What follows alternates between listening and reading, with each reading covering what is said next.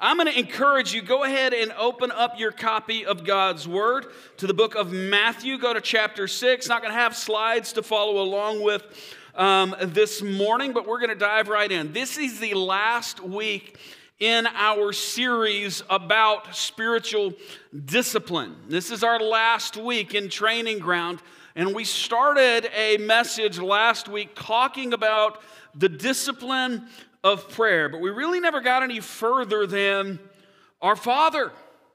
And I'll be honest with you, I could camp out on that phrase Jesus teaching us to call God by the name Father. We could do a whole series on that for a year, and I don't think we would exhaust all that Jesus has for us, um, but we don't have that kind of time. So we're going to continue. But what we talked about last week is that we are abiders. We're called to abide in Christ, and we abide in Jesus like the branch abides in the vine. And when you cut the branch off the vine, what happens to it?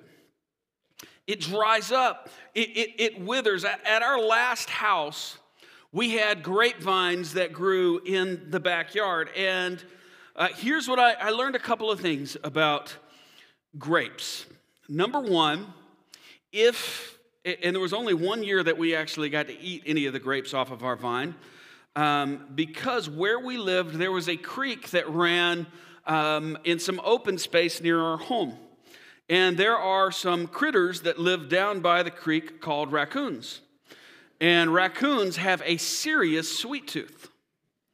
And every year, Every year we were in this house, I would, I would be so anxious. I'd watch the clusters forming, their, their little green grapes, and every once in a while I'd go pick one and pop it in my mouth. Oh, it's so sour, we got to wait a little bit longer, and they're not, they're, not, they're not ready. But my intent every year was I'm going to pick them just before they're ready, because I'm going to get to them before the raccoons. And I'm talking, these grapevines would be slap full of grapes. And I would go out there as it was getting close to time. And in the span of one night, every grape on my vines would be gone. Every year except for one. Just completely gone. So that's the first thing I learned. The second thing I learned about grapevines is you have to prune them heavily. And I was always reticent to take too much off, but what I learned over the years, and not that I'm a master vine dresser or anything like that, but that the heavier you prune the vine, the more fruitful they would be come harvest time. The more heavily you cut back the old wood, the more fruitful those vines tended to be. But those branches that I cut off would be just, they'd just be dry and crumbly. And the only good use I could find for them, thanks to my dad, was that grapevines that had been cut off, that were dried up and crumbly, were great to throw in the smoker for smoking meat. That's it. Grapevines that are, that are no longer attached to the real vine are good for nothing but fire. So I would save a bag of those old crumbly grapevines and I would keep that with the smoker. But here's the thing there are many disciples, and we, talk, we talked about this as we looked in the Gospel of John just a little bit last week, that are, we're like those old cut off branches from my backyard grapevines. We're withered, we're dry. Uh, we, we, we at one time had the life of the vine running through us. We, we even bore fruit, some of us, at one point or another. But we got busy do, do, just doing life. We got busy, some of us, doing good ministry. But what happens is we became a branch that was unattached to the vine. And some of us know it, we sense it, we feel it. That we don't have the same vigor Maybe we're doing the same things. Maybe we're doing good things, but we don't have that sense of life in us anymore.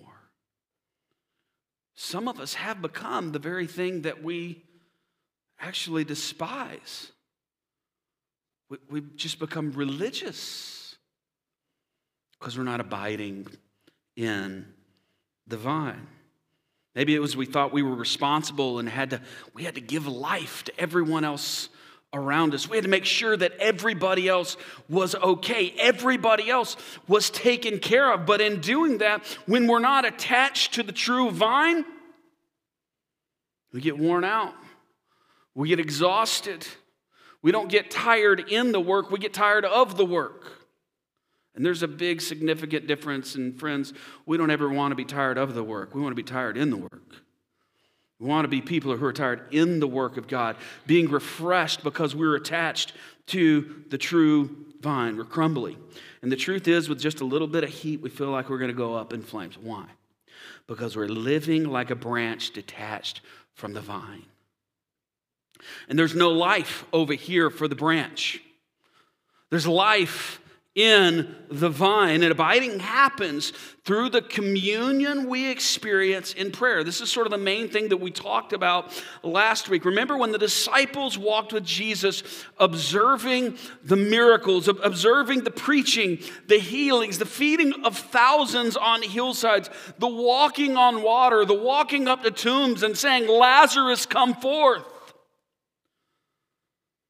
Observing all of that, it was this that caused the disciples to say, Teach us that. It was the abiding that they saw in Jesus, the dependence that they saw in Jesus upon his Father, that they walked back, they stepped back and said, That, that, that is what we have to have.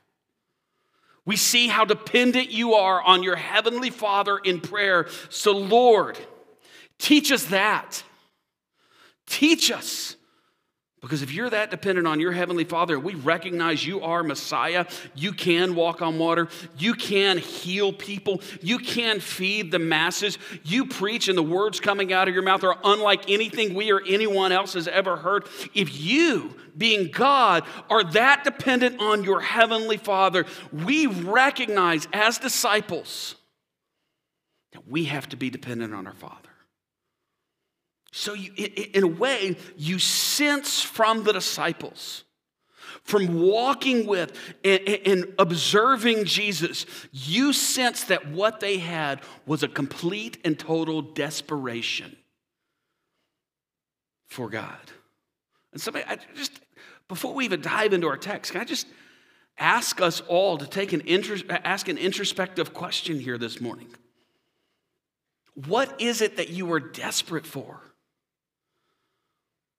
What is it that you are just so very desperate? Where's the, where must you see God move in your days? What are we hungering and thirsting for? In response to the desperation of the disciples, Jesus gives them a model for praying. And, and Jesus gives them this model prayer. And let me just say at the beginning, uh, I, I, we don't necessarily have to pray these exact words. There's nothing wrong if you do pray the Lord's Prayer. Nothing wrong at all. Jesus gave it to us, it is a good gift from Jesus for us.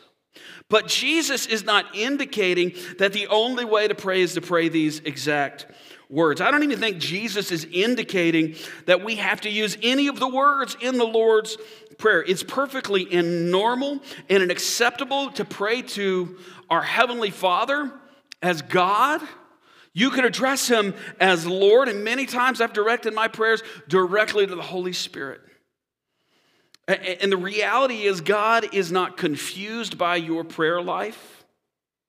God is big enough, smart enough, wise enough, and powerful enough that when we pray to Him, even if we don't say Father, but if we say Jesus, don't you think He gets it?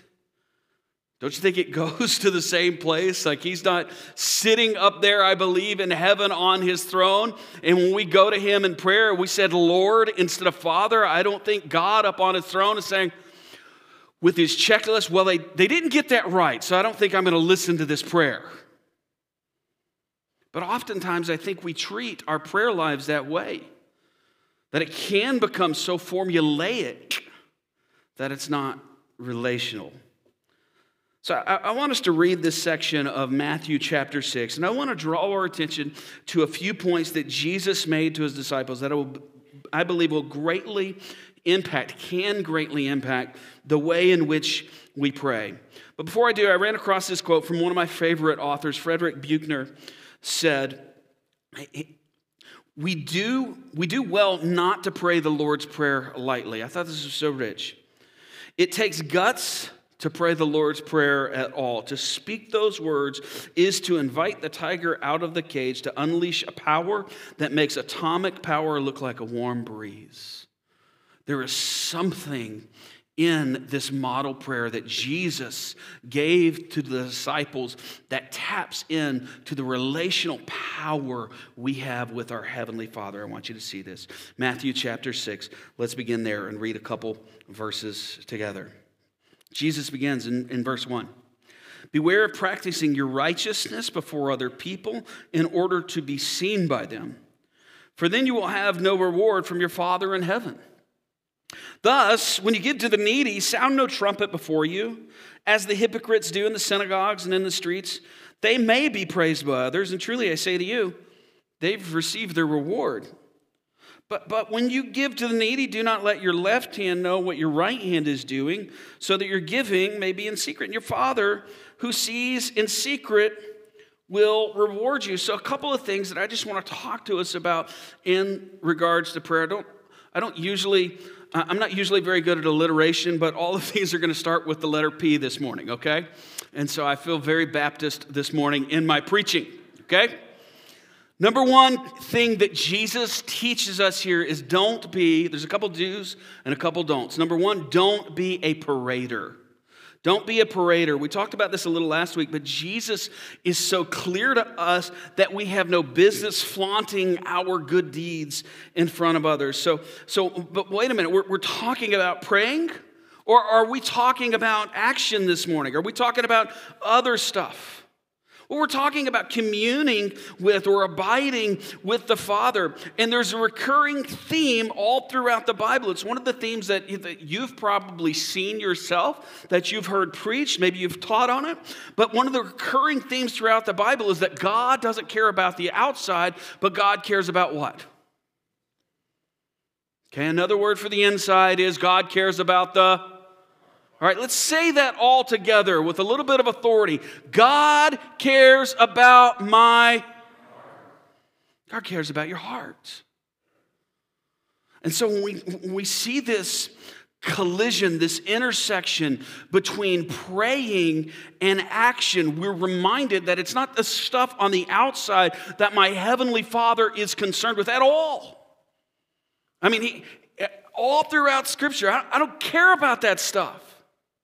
What I care about is your heart. In order to be to abide in him, you have to care about what he cares about. So getting our heart in line with his values. We haven't even started praying yet. Prepares us for abiding in him. Prepares us for communion with him. So don't be a parader of your own goodness. There is only one who is good. Amen? So, what do we have to parade, anyways? Verse 5, he continues and he says, And when you pray, you must not be like the hypocrites. For they love to stand and pray in the synagogues and at the street corners that they may be seen by others. Truly, I say to you, they have also received their reward. But when you pray, go into your room, shut the door, and pray to the Father who is in secret. And your Father who is in secret will reward you. So don't be a parader, but also don't be a pretender.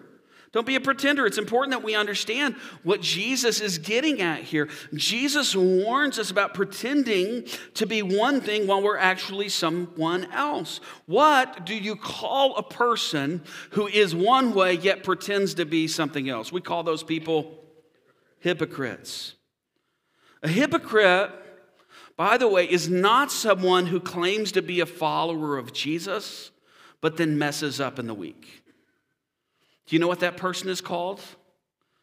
A person, a follower of Jesus. A person who claims to follow Jesus but then messes up the day after they claim to be a follower of Jesus is just a person or just a follower of Jesus because not a single one of us in the room have attained sinless perfection. We're not there. You, me, we are a work in progress. So, a hypocrite, this is so important. A hypocrite is not looking at someone who claims to follow Jesus. Maybe they teach a Sunday school class, they volunteer in ministry, and then, oops, they blew it during the week.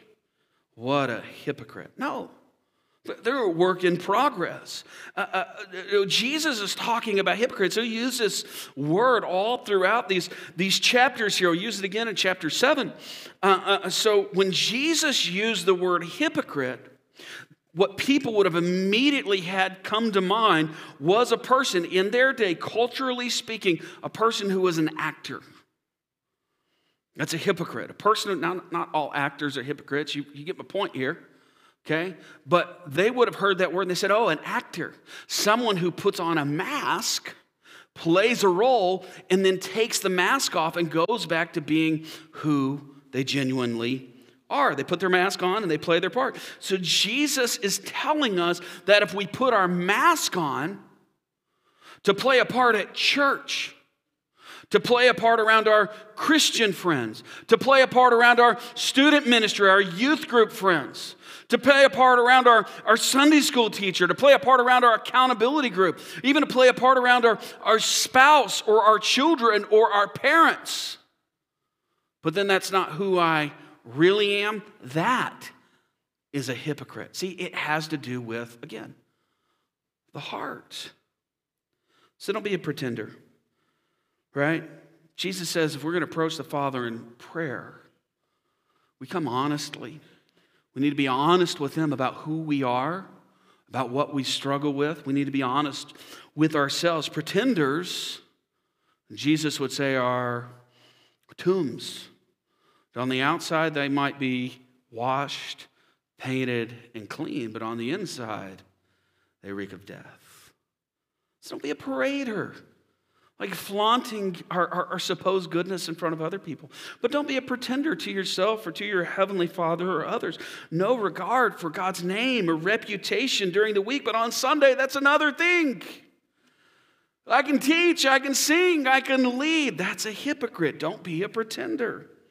Because as dangerous as it is, and this is the most important part about this, as dangerous as it is to fool other people about who you really are, it is far more dangerous to eventually you start to believe your own press. And eventually, we can lie to other people so much that we start to believe those lies ourselves about who we really are. So don't be a parader, don't be a pretender. And Jesus continues, he's very clear. He says, Don't be a Pharisee. Don't be a Pharisee. Jesus is not saying, by the way, that we shouldn't be persistent in prayer. Now look at verses 7 um, and 8 and 9 with me. He says, When you pray, don't heap up empty phrases as the Gentiles do, for they think that they'll be heard for their many words. Don't be like them, for your Father knows what you need before you ask Him. Pray then like this. And He's not against uh, repetitious prayer. He's not against faithful prayer. He's not against persistence in prayer. In fact, in Luke chapter 11, he tells a parable that we should consistently and persistently approach God in prayer. He said, pour your heart out to him, that he's blessed by that. He's blessed by our persistence. He's blessed by us continually seeking after him and abiding in him through prayer. No, what he's warning about is the worthless and meaningless repetition. We talked about this in great detail last week. It's easy to believe that the power is in the words of our prayer when we know is, is that the power is in the person who hears and is able to answer our prayer. So Jesus has told us don't, don't give don't give in to the ways of the Pharisees. Don't pray like they do. Don't trust in your own righteousness. Don't try to impress. Don't, don't be a hypocrite. Take your walk with the Lord seriously. And as seriously as you take prayer is how seriously each of us takes our entire walk with the Lord because it's all here. It's all here. The abiding is here in our, in our prayer. So let's read the Lord's Prayer together and what Jesus has to say to us. He says, Pray then like this Our Father in heaven, hallowed be your name. Your kingdom come. Your, your will be done on earth as it is in heaven, and give us this day our daily bread. Forgive us our debts as we also have forgiven our debtors. Lead us not into temptation, but deliver us from evil. So I'll give you a couple don'ts. Here's the do. Do have a plan. Do have a plan. We're talking about prayer. We're talking about abiding in Christ. It's not going to happen by accident. Do you know that? There's nothing really that you're very good at in your life, most likely, that you didn't have a plan to become good at. Some of you may be naturally gifted at something, but if you're really, really great at something, you probably had to work at it, didn't you? All right, I want you to turn to somebody near you and uh, tell them something. This is just brag on yourself for a little bit, not in an arrogant way, but what's something you've worked to become good at? Just tell somebody around you. What's something you've worked to become good at?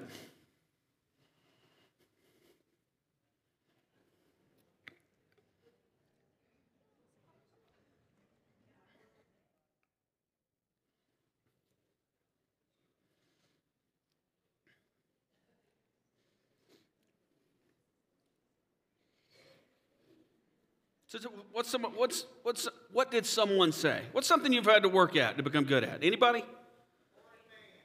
What? All right. All right. I love it. What else? Somebody over here. What have you had to work at and become good at?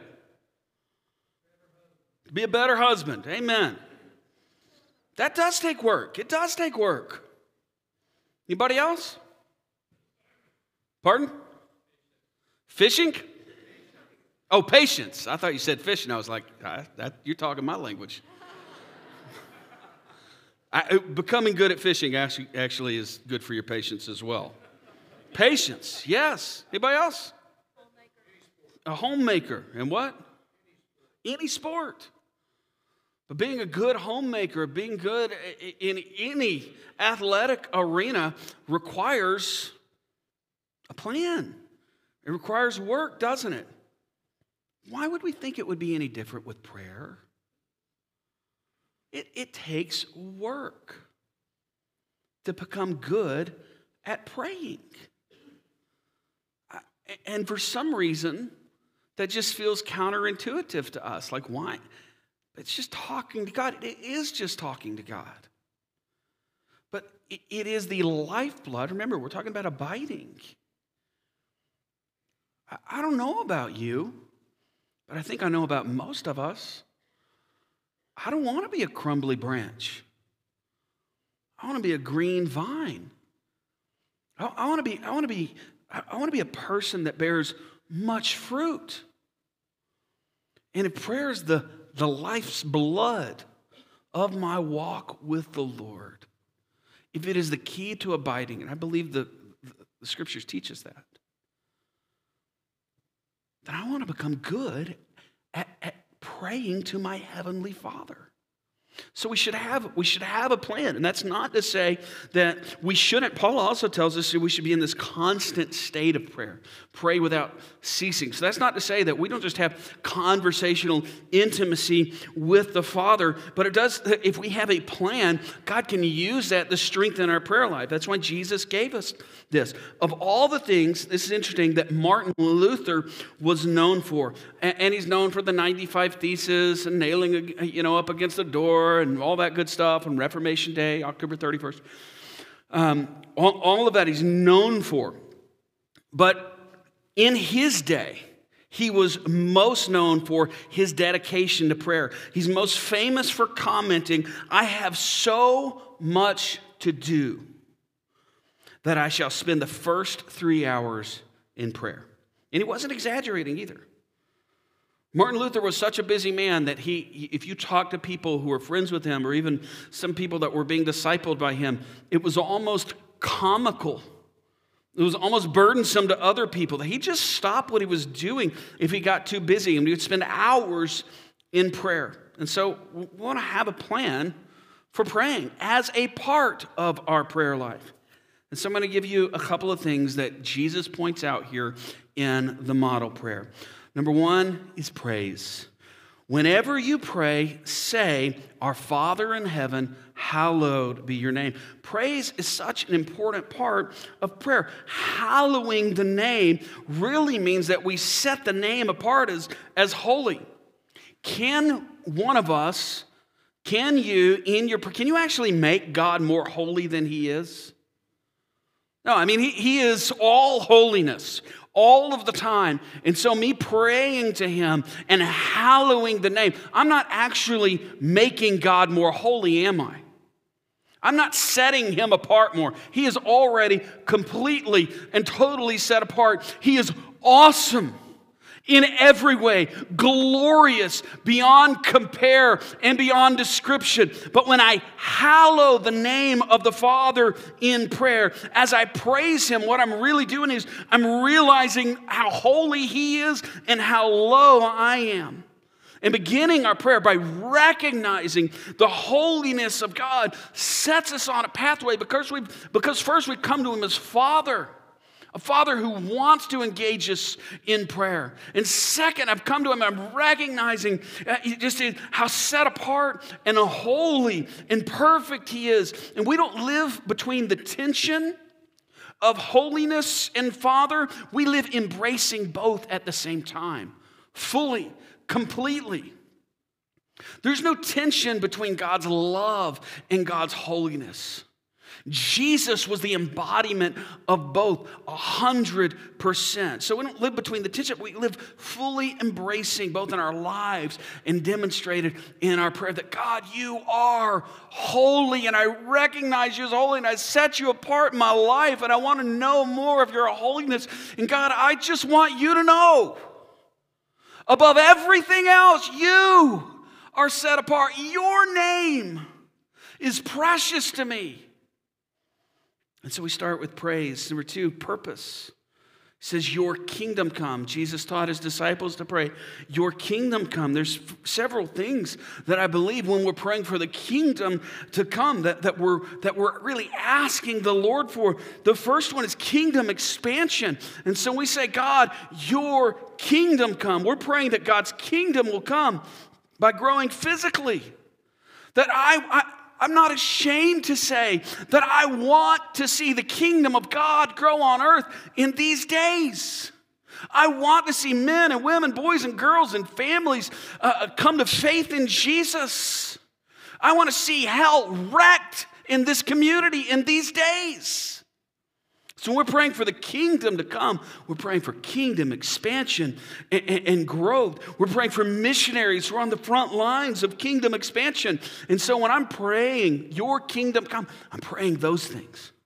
God, be with this family that we support financially as a missionary. Be with these families that we're praying about and we're, we're, we're, asking you to do a mighty work in their name. Be with this ministry and work through them as you you bring about your kingdom in these days on this earth. But we're also praying that Christ would come and actually establish his kingdom on earth. So there's a piece of our prayer where we're looking forward and longing. Revelation 22 20. He who testifies to these things says, Yes, I am coming quickly. Amen. Come, Lord Jesus. And so when we pray, God, bring your kingdom on earth. Yes, bring it now. Bring it now as, as we see gospel informed change in our community. We're praying for God to do amazing things. You know, last week I began to share with you about this, this I don't even know what to call it, a movement of God at a university campus in Asbury. Remember us talking about this last week? Throughout the last week, it's spread. There are other university campuses where there have been college students on their faces before the Lord begging Him, Will you move amongst our student body? And there are university campuses across this nation that it has spread to. Lee up in Tennessee, right? Another place, we're seeing university campuses where they're on their faces praying before the Lord, where there's not, there's not, a, there's not a paid professional staff member that's up leading the whole deal, that it's just young people on their faces before God, repenting, turning to Him. And then students are gathering in different corners of, uh, of their campus, opening God's Word, reading it, and saying, Teach us. I don't know if you call that revival. I don't know if you call it awakening. I, I just, I, it's a movement. And when, when I see those things, when I see those headlines, when I hear from people that, that are on these campuses, and that should inform things that I pray about. I'm praying for the kingdom of God to come. And when I see the kingdom of God coming, I just say, Yes, Lord, go. Do what only you can do. Holy Spirit, may the kingdom come here in our days as well. But listen, uh, we have to be okay. Are, are, are we okay if God chooses to bless the church down the street? That we're praying for God to move in our community. We want to see a special move of God, and we're asking for that. But what if He chooses to do that at First Baptist? What if he chooses to do that at the Assembly of God church down the street? Are we more concerned about our kingdom or are we more concerned about his kingdom? So we see the kingdom coming. That should spur us to pray and beg for God to move even more in our days, in our midst. And if you see fit, Father, to use me, here I am, your vessel. But if you see fit to use him, to use her, your kingdom come. Your kingdom come. Then, after we've, we've prayed for that, we're reminded as we're praying for the kingdom that prayer is not a way to bend the will of God to our will. I'm not praying. Listen, when we go to God in prayer, and you know this and I know this, I'm not going to God and actually informing Him about things that are going on in the world. I mean, we know that. Oh, dear God, there is a war in Ukraine right now. It's been going on for over a year now. Oh, dear God, there is this thing called COVID 19. Have you heard of it? And the Lord in heaven is I say, no, I need to go, I need to go Wikipedia that. Like I need to find out about that. So I'm not coming to him, informing him, and then changing and bending his heart to my will. No, no, coming and praying the kingdom. It's not informing him about stuff that is going, in our, going on in our world and trying to get him to do what we want him to do. Prayer is a way of bending our heart to the will of the Father's heart. It allows us to be a part of what God is doing in carrying out His will on the earth. And we declare that we want to see God's will carried out here on earth the way that it is carried out in heaven. That's when we pray, uh, your, your, your kingdom come, your will be done on earth as it is in heaven. Let me ask you a question How is the will of God done in heaven? Perfectly and in total completeness. So when I'm praying, your kingdom come, your will be done. And God, I want to see your will done in my life, in my days. What am I praying? God, that you would have your way in my heart and in my life completely. That I would be 100% surrendered to you. The words of my mouth, the meditation of my heart my media choices, the way that I speak about other people, the way that I operate in my dating relationships. Your kingdom come. Where? God, how about you start my life? How about you start by reshaping my heart and my desires? That's what we're praying we pray the kingdom to come. Then we pray for our physical needs. We pray for our physical needs. Give us this day our daily bread. One of the promises that should give us hope for each day is that God does indeed supply our needs. We sang it together. Like, I mean, we were moved, some of us. All my life, you've, you've been faithful, God. Right? God, does God meet your needs? Well, one person, I guess. Does God meet your needs, gang? Then tell somebody about it. And testify to the fact that God is a, is a need meeting God in your life. Have you ever prayed something and God answered that prayer? Just raise your hand. Oh, we should talk about that way more than we do. God meets our needs. And this should cause us to continually rely on, depend on our Heavenly Father. So we ask Him to supply all of our needs for the day ahead. And God provides everything, and that includes the physical. One of the things that I am still learning uh, after, goodness, 32 years of being a follower of Jesus, that uh, uh, sometimes I feel, I'm just being honest with you, sometimes I feel like my request are too small or too petty to go to my father with. Like, I know you have big things going on up there. I know you have your eye on wars around the world, and I know that there are huge issues in the world, and I know that there are mass shootings, and I know that there is great evil in the world. And sometimes it feels silly for me to go to him and say, Hey, my car won't start, and I need, I need some help. But you know what I'm learning? That if it's important to me, it's important to him because I'm important to him. That uh, when my children come to me, and um, especially the boys when they were younger, and they're still young, but when they were younger, Dad, can I, can I get a rifle? And you know what my answer was? I'm just tell you. My answer was no. Right? We live in a subdivision and you're five. but, Dad, you, you're going hunting and elk hunting, and I want to do that. And again, we live in a neighborhood, right? And, and you're five. And the answer sometimes is no. And sometimes does God say no to our prayers? Yes. But what's the motivation there? It's not like, oh man, like as a dad, like I just want, it's not like I want my kids to come ask me for, let's just be honest, for stupid stuff. Just so I can say no. Like, I don't encourage them, come ask me anything you want, right? Just so I can burst your little heart, I can burst the bubble. No, the, the answer sometimes is no because I love you, right? I mean, every, every parent, every grandparent understands that. Like, can, can I have this? No you may not. Why? Because I love you, and maybe you're not ready for that gift yet. Maybe that gift would not be good for you, even though you really, really want it. But I want my kids to come to me and ask. Because the asking demonstrates relationship. And every need you have in your life, nothing is too small for you to take to your father. Why?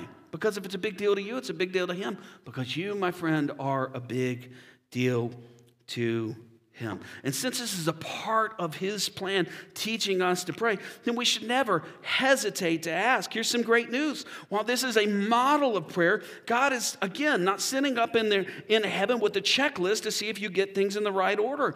If you roll out of bed, or, or let's just say you can't roll out of bed in the morning. Maybe you've had a day where you woke up in the morning and you just laid there and you didn't feel like you had the strength to put your feet on the floor and face the day. Your heavenly Father is not looking down on you and saying, You didn't say, My Father in heaven. You didn't start with praise. You started directly with a petition, and God is not put off by that. He is saying, Come to me, all you are burdened and heavy laden. And so there may be days, my friends, where we have to simply say, God, give me the strength to even get out of bed. And that's the most honest prayer that some of us can pray.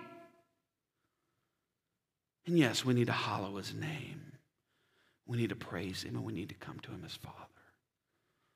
But he's after your heart. He's after sincerity in our prayers. Then we, he teaches us to pray for spiritual needs. Verse 12 says, Forgive us our debts as we have also forgiven our debtors. There's not a day that goes by and we should not be mindful of the forgiveness, grace, and compassion of God. Gang, you and I are dependent on the grace of God, are we not? And the moment I am a less, the, moment that I think that I am a less of a wretch than someone else is the moment that I begin to become spiritually blind. But God provides our spiritual needs, and we should not neglect for asking for his help. And here he's talking to believers. So, as believers, uh, we're still to go to God and ask for the forgiveness of our sins that we continually commit. Why? Because those things interfere with our relationship with our Heavenly Father. Those things can, can impact our growth in becoming more like His Son Jesus. And what He doesn't want is to see your spiritual growth stunted. When you sin, when I sin, and don't bring it to my, fa- my Father in heaven, my, my relationship is stunted. I, I, you've seen that. We've all seen this. We demonstrate. When you have active sin in your life, when you've done something you knew was wrong, or have not done something that you knew to be right. Everybody, everybody, so that we're on the same page, everybody experienced doing something they knew was wrong. Yes? Okay. As a Christian, have you done something you knew was wrong? Okay. What does that do to your desire to get in God's Word? What does that do to your desire to be around God's people? Because for me, it just crushes it. And when I've sinned, I've got sin I, I don't even want to repent of. I just want to, I want to hold on to that anger. I want to hold on to that hurt. And I find this holding on to me, and I don't even want to get in the Word. I don't even want to be around followers. I don't want to hear about your joy. I'm angry. I'm hurt. I'm miserable. Why do we confess? Why do we repent? Because we want to abide. We want our relationship to flourish. So our fellowship is not what it should be because we've not immediately brought it to our Father in heaven. Then our relationship suffers. When that confession isn't happening, we see our relationship is stunted. We refuse to give others, and the same thing happens. That's why he says, as we also have forgiven other people, because when I'm not right with somebody else, I'm holding anger against somebody else. And when somebody else is, uh, uh, when, when I've sinned against someone, they've sinned against me and I've not forgiven them. It affects not only that relationship, it affects my relationship with God, does it not? Yes. And he says we can pray for protection. Verse 4 lead us not into temptation, but deliver us from evil. It makes sense that the same loving, compassionate, grace filled God and kind Savior that went to such great lengths to have a relationship with us also would take the time to protect us as a shepherd does his sheep. His plans, his desires for me are so much better than my plans and desires for me. The problem is sometimes I don't make wise choices. So, so what, am, what am I asking God to do? Give me the wisdom to avoid temptation. Help me to walk on the path that you have set before me. The last thing it says is deliver us from evil. And the petition has the desire for both the immediate, right now, right here, deliver me from evil, God, in future. You want to be delivered from evil, which can be translated the evil one.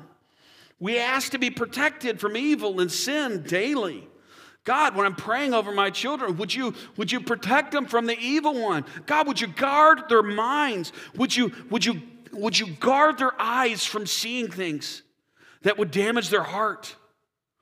From hearing things. God, miraculously, would you just block their hearing from hearing things that will wound them?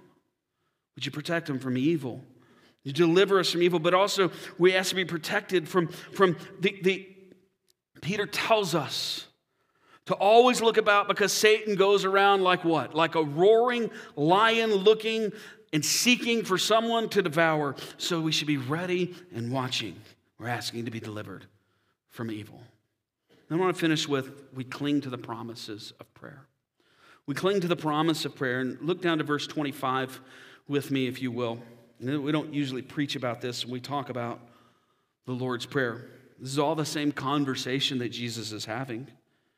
He says, Therefore, I tell you, do not be anxious about your life, about what you will eat or what you will drink nor about your body, what you will put on. Is not life more than food, and the body more than clothing? Look at the birds of the air. They neither sow nor reap nor gather into barns, and yet your heavenly Father feeds them. Are you of not are you not of more value than they? And which of you, by being anxious, can add a single hour to the span of his life? And why are you anxious about clothing? Consider the lilies of the field, how they grow. They neither toil nor spin. Yet I tell you, even Solomon in all of his glory was not arrayed like one of these. But if God so clothes the grass of the field, which today is alive and tomorrow is thrown into the oven, will he not much more clothe you, O you of little faith? Therefore, do not be anxious, saying, What shall we eat, or what shall we drink, or what shall we wear? For the Gentiles seek after all these things, and your heavenly Father knows that you need them all. But seek first the kingdom of God and his righteousness. All these things will be added to you. And don't be anxious about tomorrow, for tomorrow will be anxious for itself. Sufficient for the day is its own trouble. Here it is. Your Father loves you and your Father sees you. And we cling to the promise of prayer. And here's the promise of prayer that God sees you and He hears you. And when you go to your Heavenly Father in prayer, He actually sees you and hears you. And some of us in this room have been followers of Jesus, my guess, for 70 years or more. And I pray that none of us ever get over what I think is one of the most miraculous things that happens uh, in the whole universe. That God hears you when you pray. The creator of all is waiting to hear you say, Father, Father. He loves you. So cling to the promise of prayer. Our Father sees us, He hears us. And when you pray, we pr- you pray to your Father. He is here for you, He cares about you, He loves you. So here's what we're going to do. Here's the invitation this morning, a little different uh, than normal. We're actually going to pray. We're just going to pray. So here's what I would like to do I'm going to read a line from this model prayer, and then I'm just going to be quiet. And each of us, where, where we sit, just pray using the Lord's Prayer, this model prayer, to guide us. And then I'll close us in a moment together.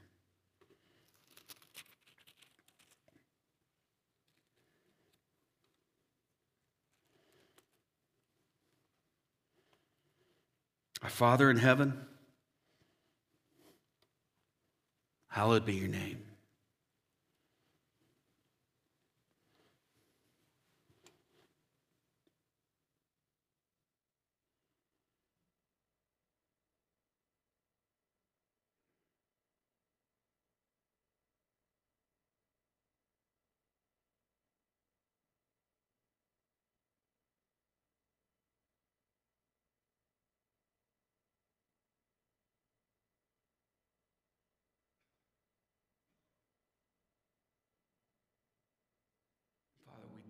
We declare you are amazing. You are set apart and holy. God, we want to come and magnify the name, your name, above all names. And so we do. We recognize your holiness this morning. Your kingdom come, your will be done on earth as it is in heaven. Just take a moment and pray through the kingdom coming and his will being done in your life and in our world.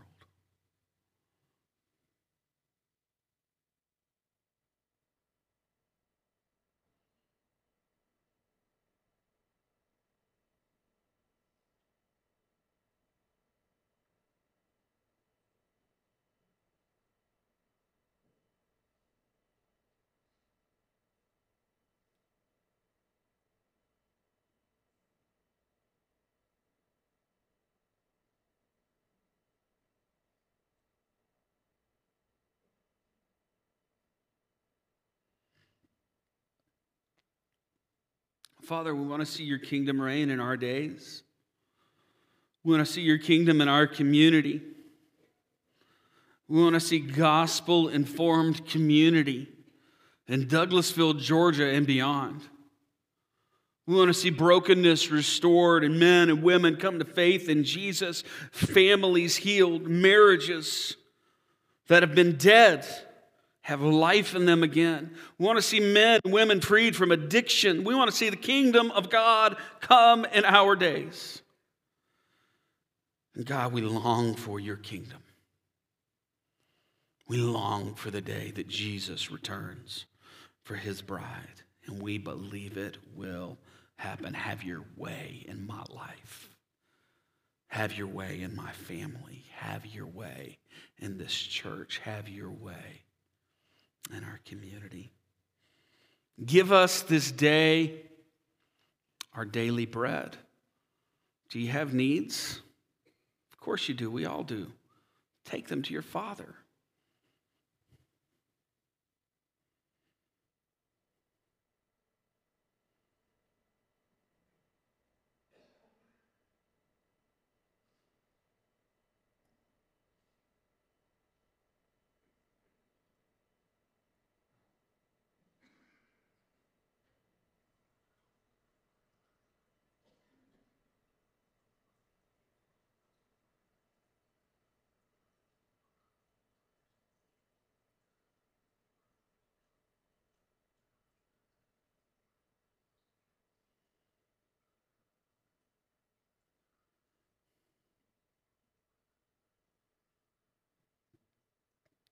Father, we do pray for provision.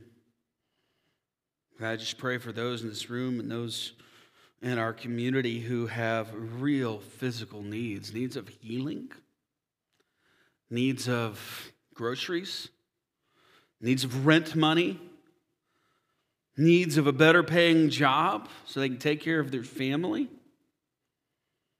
my needs of a porch being repaired needs of something being fixed on our homes. God, we bring to you our daily needs. And God, I just pray you to help us to remember that it's not too small to ask you for. And if it matters to us, even if the answer is no, you want us to come to you in prayer. So, God, would you meet our daily needs and help us to trust you more for our daily needs? Forgive us our debts as we have forgiven our debtors.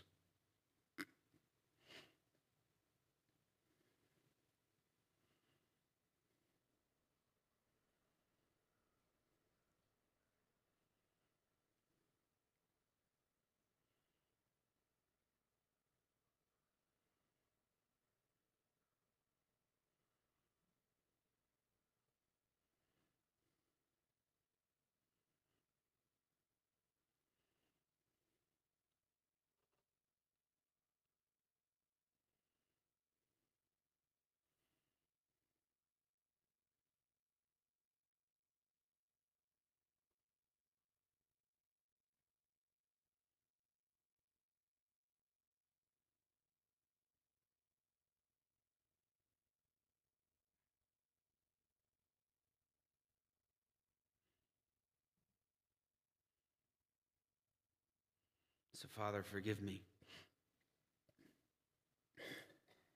Forgive me when I've had a bad attitude. Forgive me when I've been impatient. And God, I do pray that you would be in the business of refining me so that I'd turn to you quicker when I sin. I don't want anything to stand between you and I.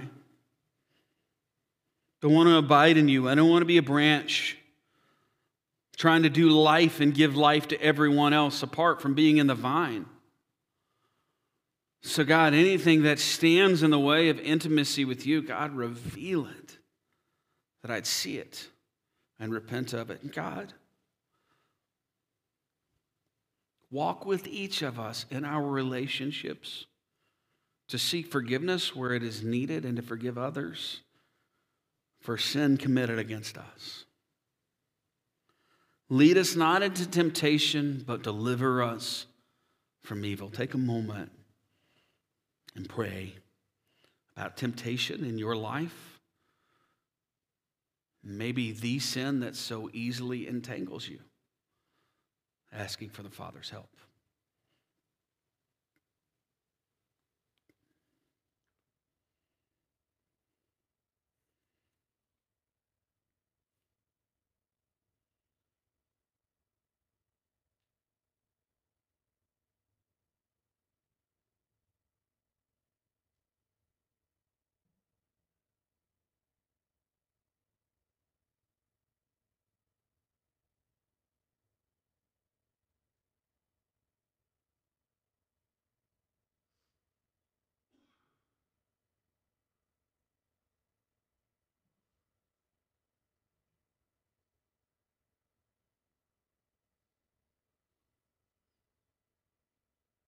Father, I just pray you'd guard my eyes and guide my heart this week.